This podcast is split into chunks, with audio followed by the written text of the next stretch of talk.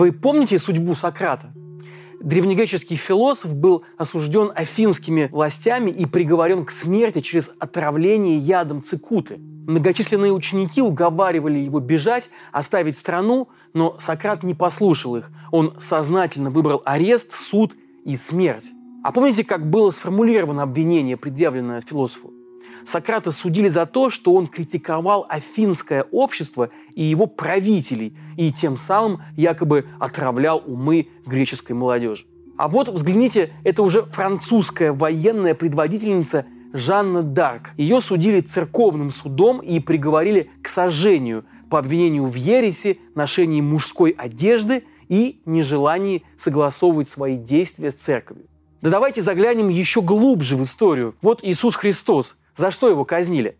За то, что он провозгласил себя Сыном Божьим и на этом основании царем иудейским. Но у Иудеи уже был царь, его звали Ирод, и Иисус в этом качестве совсем не был нужен. Все кончилось, как мы помним, распятием Христа на горе Голгофа. Но давайте подумаем, что объединяет все эти исторические персонажи. Каждый из них был осужден и убит впоследствии за свои убеждения, которые противоречили позиции власти. Каждого из них сегодня правозащитные организации признали бы политическим заключенным. Но кто такие нынешние политические заключенные? И почему некоторые государства, и наши в том числе, за выражение собственной позиции до сих пор карают строже, чем даже за убийство? Об этом мы поговорим сегодня в нашей рубрике «Разборы» на канале «Продолжение следует». С вами я, Павел Каныгин. Смотрите нас на YouTube-канале «Продолжение следует», как я уже сказал, и в эфире «Дождя». Этот эпизод выпущен в партнерстве с изданием Moscow Times.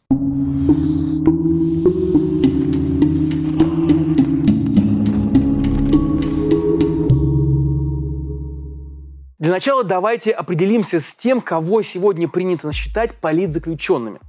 Формально никаких политзаключенных ни в России, ни в мире не существует аж с 1945 года. Именно тогда при создании ООН, Организации Объединенных Наций, была принята всеобщая декларация прав человека, которая напрямую запрещает преследование человека за политические убеждения, расу, цвет кожи или религию. С тех пор такие фантазии региональных правоприменителей противоречат международному праву. Но как же так, спросите вы? А как же вот Дмитрий Сахаров, Нельсон Мандела, и Мартин Лютер Кинг. Как же Алексей Навальный, в конце концов? Сажать за убеждение нельзя, но ведь эти люди даже после принятия Декларации прав человека сидели, а в случае с Россией и до сих пор сидят. Все так. Не имея возможности законно сажать за убеждение, с тех пор власти преследуют своих политических оппонентов по совершенно разным уголовным статьям – Человека могут обвинить и в мошенничестве, и в хулиганстве, и в экстремизме, или даже в нарушении санитарных норм. И этот человек будет отбывать срок как обычный преступник, осужденный в рамках Уголовного кодекса. Однако, если весь мир знает, что человека посадили из-за его активной политической позиции, которая идет в разрез линии правительства, то для всего мира он и будет политически заключенный. В прежние века до ООНовской декларации о правах человека законодательная возможность отправить человека в тюрьму за убеждение присутствовала даже во многих европейских странах. И Российская империя не была тут исключением. Политический заключенный – это был официальный статус тогда в нашей стране. Политическим преступлением официально считалось, например, участие в скопище, собравшемся для неуважения к верховной власти или порицания образа правления, или соучастие бунту или бунтовщикам, а также произнесение речи, составление, хранение, правка, сочинений, возбуждающих к неповиновению власти. Слушайте, это вам ничего случайно не напоминает? Не напоминает, как у нас объявляют, например, иноагентов и политзеков? Как правило, политзеки после суда оказывались в Петропавловской или Шлиссельбургской крепости в Петербурге. Политические должны были сидеть в одиночных камерах, а если таковых не хватало, то их селили сразу по несколько человек, но всегда отдельно от уголовных, чтобы не распространяли на них свое влияние. По этим же причинам политзеков даже не привлекали к обязательным работам, чтобы они не пересекались с другими заключенными. Условия содержания политзаключенных до революции в основном зависели от позиции начальства тюрьмы, но зачастую они были гораздо лучше, чем у простых арестантов. Дело в том, что в большинстве своем политзеки были дворянами, поэтому волей-неволей тюремщики, выросшие в сословной России, к ним относились иначе – чем к простолюдинам. Рассказывают, например, что депутат Государственной Думы, той царской думы, кадет Владимир Набоков, отец автора знаменитой «Лолиты», попав в питерские кресты за демократические убеждения, ходил там в голубой шелковой рубахе. В его камере была ванна, и он сам готовил себе простоквашу из превосходного молока. Но впоследствии ни советская власть, ни тем более путинская подобных поблажек политическим уже не делала. Часто для политических преступников в царской России в качестве наказания использовали ссылку. Кстати, эту традицию унаследовал и Советский Союз. Главный смысл ссылки заключался в том, чтобы убрать преступника подальше от общества.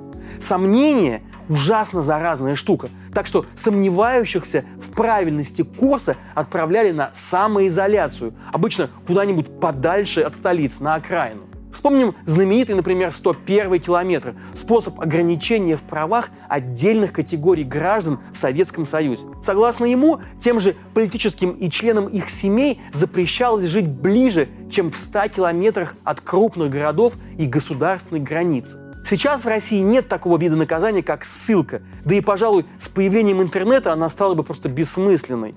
А политзеки как были, так и остались. Они никуда не исчезали на протяжении всей нашей истории последнего столетия.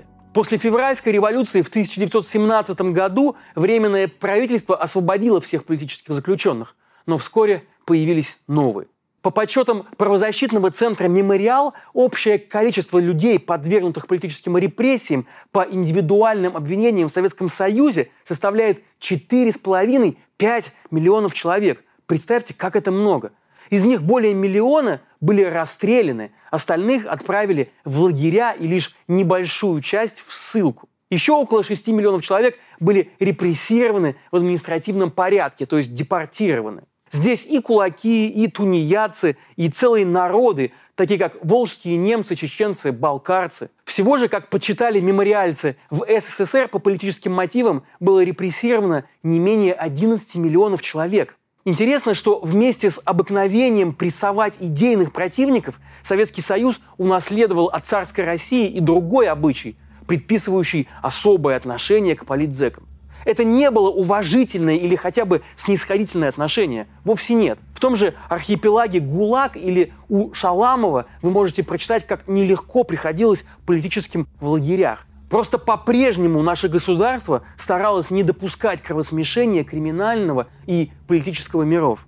Да они и сами избегали прямых столкновений. Исключение составляли случаи, когда начальство приказывало блатным прессовать политических, избивать или каким-то другим образом сделать их существование в лагере невыносимым. А вот в брежневские времена и в начале правления Горбачева к политзаключенным тюремные администрации стали проявлять даже больше внимания на всякий случай. Ведь любого из этих политических могли в любой момент обменять, как, например, писателя Владимира Буковского на политического деятеля Луиса Карвалана. Политзеков берегли, но особых условий им не создавали – всех советских политзаключенных выпустил на свободу Михаил Горбачев вскоре после своего избрания на пост генерального секретаря ЦК КПСС.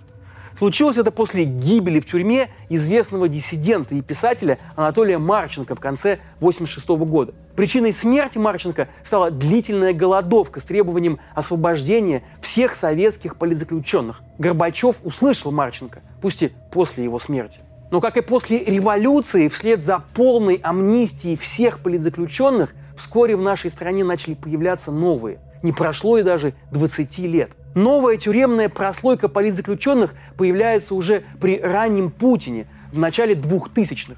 Дело ЮКОСа или, например, многочисленные дела Эдуарда Лимонова и его сателлитов из числа участников активной в те годы национал-большевистской партии. При этом мы помним, что официально в России политических заключенных нет. Органы придумывают для неугодных совершенно другие статьи. Но никто ведь не сомневается, что, например, Михаил Ходорковский сидел вовсе не за налоговые преступления, а за собственные политические амбиции. А Лимонов, например, сотоварища присанули за то, что попытался угнать из-под надзора государства и единолично использовать правую повестку, набиравшую в те годы популярность. 22 мая 2008 года группа правозащитников обратилась к тогдашнему президенту России Дмитрию Медведеву с просьбой о помиловании 15 человек, которых они считали политзаключенными.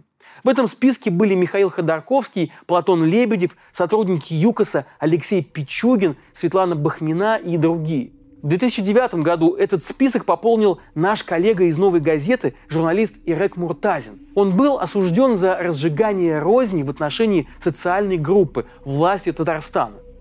Результата рассмотрения обращения правозащитников не было. В 2012 году в администрацию президента России поступил список уже из 38 заключенных, которых правозащитники также требовали освободить. Здесь по-прежнему упоминались Ходорковский и Лебедев, а еще российский активист и правозащитник Сергей Махнаткин, а также офицер Сергей Аракчеев, представитель партии «Яблоко» Максим Петлин и другие. И снова реакция от Кремля – ноль. Через год, в 2013 году, суд впервые приговорил Алексея Навального к условному наказанию по делу Киров лес. Статья была чисто хозяйственная, и приговор был сигналом о пересечении красной линии. Первая по-настоящему политическая статья появилась в Российском уголовном кодексе только в 2014 году. Это статья 212.1 «Неоднократное нарушение установленного порядка организации либо проведение собрания, митинга, демонстрация, шествия или пикетирования». Так называемая Дадинская статья по имени первого осужденного по ней Ильдара Дадина. Ильдар Дадин – это российский оппозиционный гражданский активист, с 2011 по 2015 годы он регулярно участвовал в пикетах и акциях оппозиции. Его неоднократно задерживала полиция, а в декабре 2015 года Дадина взяли и приговорили к трем годам лишения свободы. Он стал первым официальным политическим заключенным в современной России. В январе 2017 года, благодаря давлению въедливых адвокатов Дадина, Конституционный суд РФ потребовал пересмотра его приговора. Суд отказался признать статью 212.1 УК РФ противоречащей Конституции, как того просил Дадин, но предложил российскому парламенту внести в нее изменения так, чтобы уголовная ответственность за неоднократные нарушения порядка проведения мероприятий наступала только если действия митингующего повлекли за собой вред гражданам, общественной безопасности или конституционно охраняемым ценностям. Через месяц после этого Верховный суд России отменил приговор в отношении Дадина. Уголовное дело прекратили, а за Дадином признали право на реабилитацию и даже выплатили ему компенсацию – миллион рублей. В итоге он вышел на свободу, отсидев меньше половины своего срока. И всем нам, наивным, тогда ненадолго показалось, что это была первая ласточка, чирикавшая о том, что принципиальная победа над системой возможна. И вот она – победа прав человека. Сколько неприятных удивлений нас ждало впереди. Вслед за Ильдаром Дадиным срок по 212 статье получил активист Константин Котов, а также была осуждена Юлия Галямина. Она получила только условный срок, но это стало поводом лишить ее депутатских полномочий. Следом было максимальное расширение правоприменительной практики по статье 282 «Разжигание ненависти или вражды», принятие закона о признании физлиц агентами и, наконец, криминализация последствий такого признания – а также закон о фейках, закон о дискредитации армии, расширенный теперь и на уголовников из ЧВК Вагнера, и многие другие. По данным правозащитного проекта «Поддержка политзаключенных Мемориал», по состоянию на конец марта в России было 550 политзаключенных, то есть людей, находящихся в заключении именно в связи с их политическими взглядами и убеждениями. Среди них 141 человек – это люди, пострадавшие за политические взгляды, и 409 – пострадавшие за веру. Эта сумасшедшая цифра складывается в основном из иеговистов, за которых активно принялись в последние годы российские власти. Все эти люди не прибегали к насилию и не призывали к нему, но стали жертвами целенаправленного государственного беззакония. Так их определили правозащитники. После аннексии Крыма с 2015 года количество политзаключенных в России увеличилось более чем в 10 раз. Сегодняшние российские политзаключенные – это невероятно пестрое собрание людей разных возрастов, социальных слоев, политических убеждений и религиозных верований. Самый известный сегодняшний политзаключенный – это, конечно же, безусловно, Алексей Навальный. Человек, который выдвигался на президентские выборы и на выборы мэра Москвы, собрал много сторонников, активно высказывал свое отношение к правлению Владимира Путина и партии «Единая Россия», а также создал свой легендарный фонд борьбы с коррупцией. Сейчас по совокупности приговоров по различным неполитическим статьям политик осужден почти на 10 лет заключения в колонии строгого режима. И процессы в отношении Навального продолжаются, а сам он в это время не вылезает из ШИЗО, то есть его фактически уничтожают.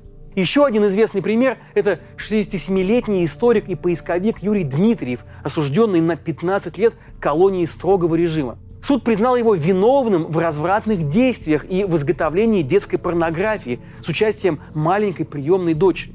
Правозащитники, которые занимались этим делом, считают дело полностью сфабрикованным. Они уверены, что реальной причиной для осуждения Дмитриева стала именно его работа председателем Карельского отделения Российского общества «Мемориал». Дмитриев разыскивал места захоронений жертв политических репрессий в Сандармохе и Красном Бару в Карелии – Похоже, он раскрыл слишком много преступлений государства, советского еще, и нынешнее государство, российское, считающее себя его правоприемником, не на шутку обиделось. Последний год, который Россия провела в огне войны, показал, как же много у нашей несчастной страны врагов, притом даже там, где никто их не ждал. Ну, понятно, посадили политика Илью Яшина на 8,5 лет за фейки про российскую армию, распространяемые посредством публикации фотографий из Бучи. Или вот политику, журналисту и правозащитнику Владимиру Карамурзе сейчас грозит 25 строгого режима. Он обвиняется сразу по нескольким статьям распространения фейков про российскую армию.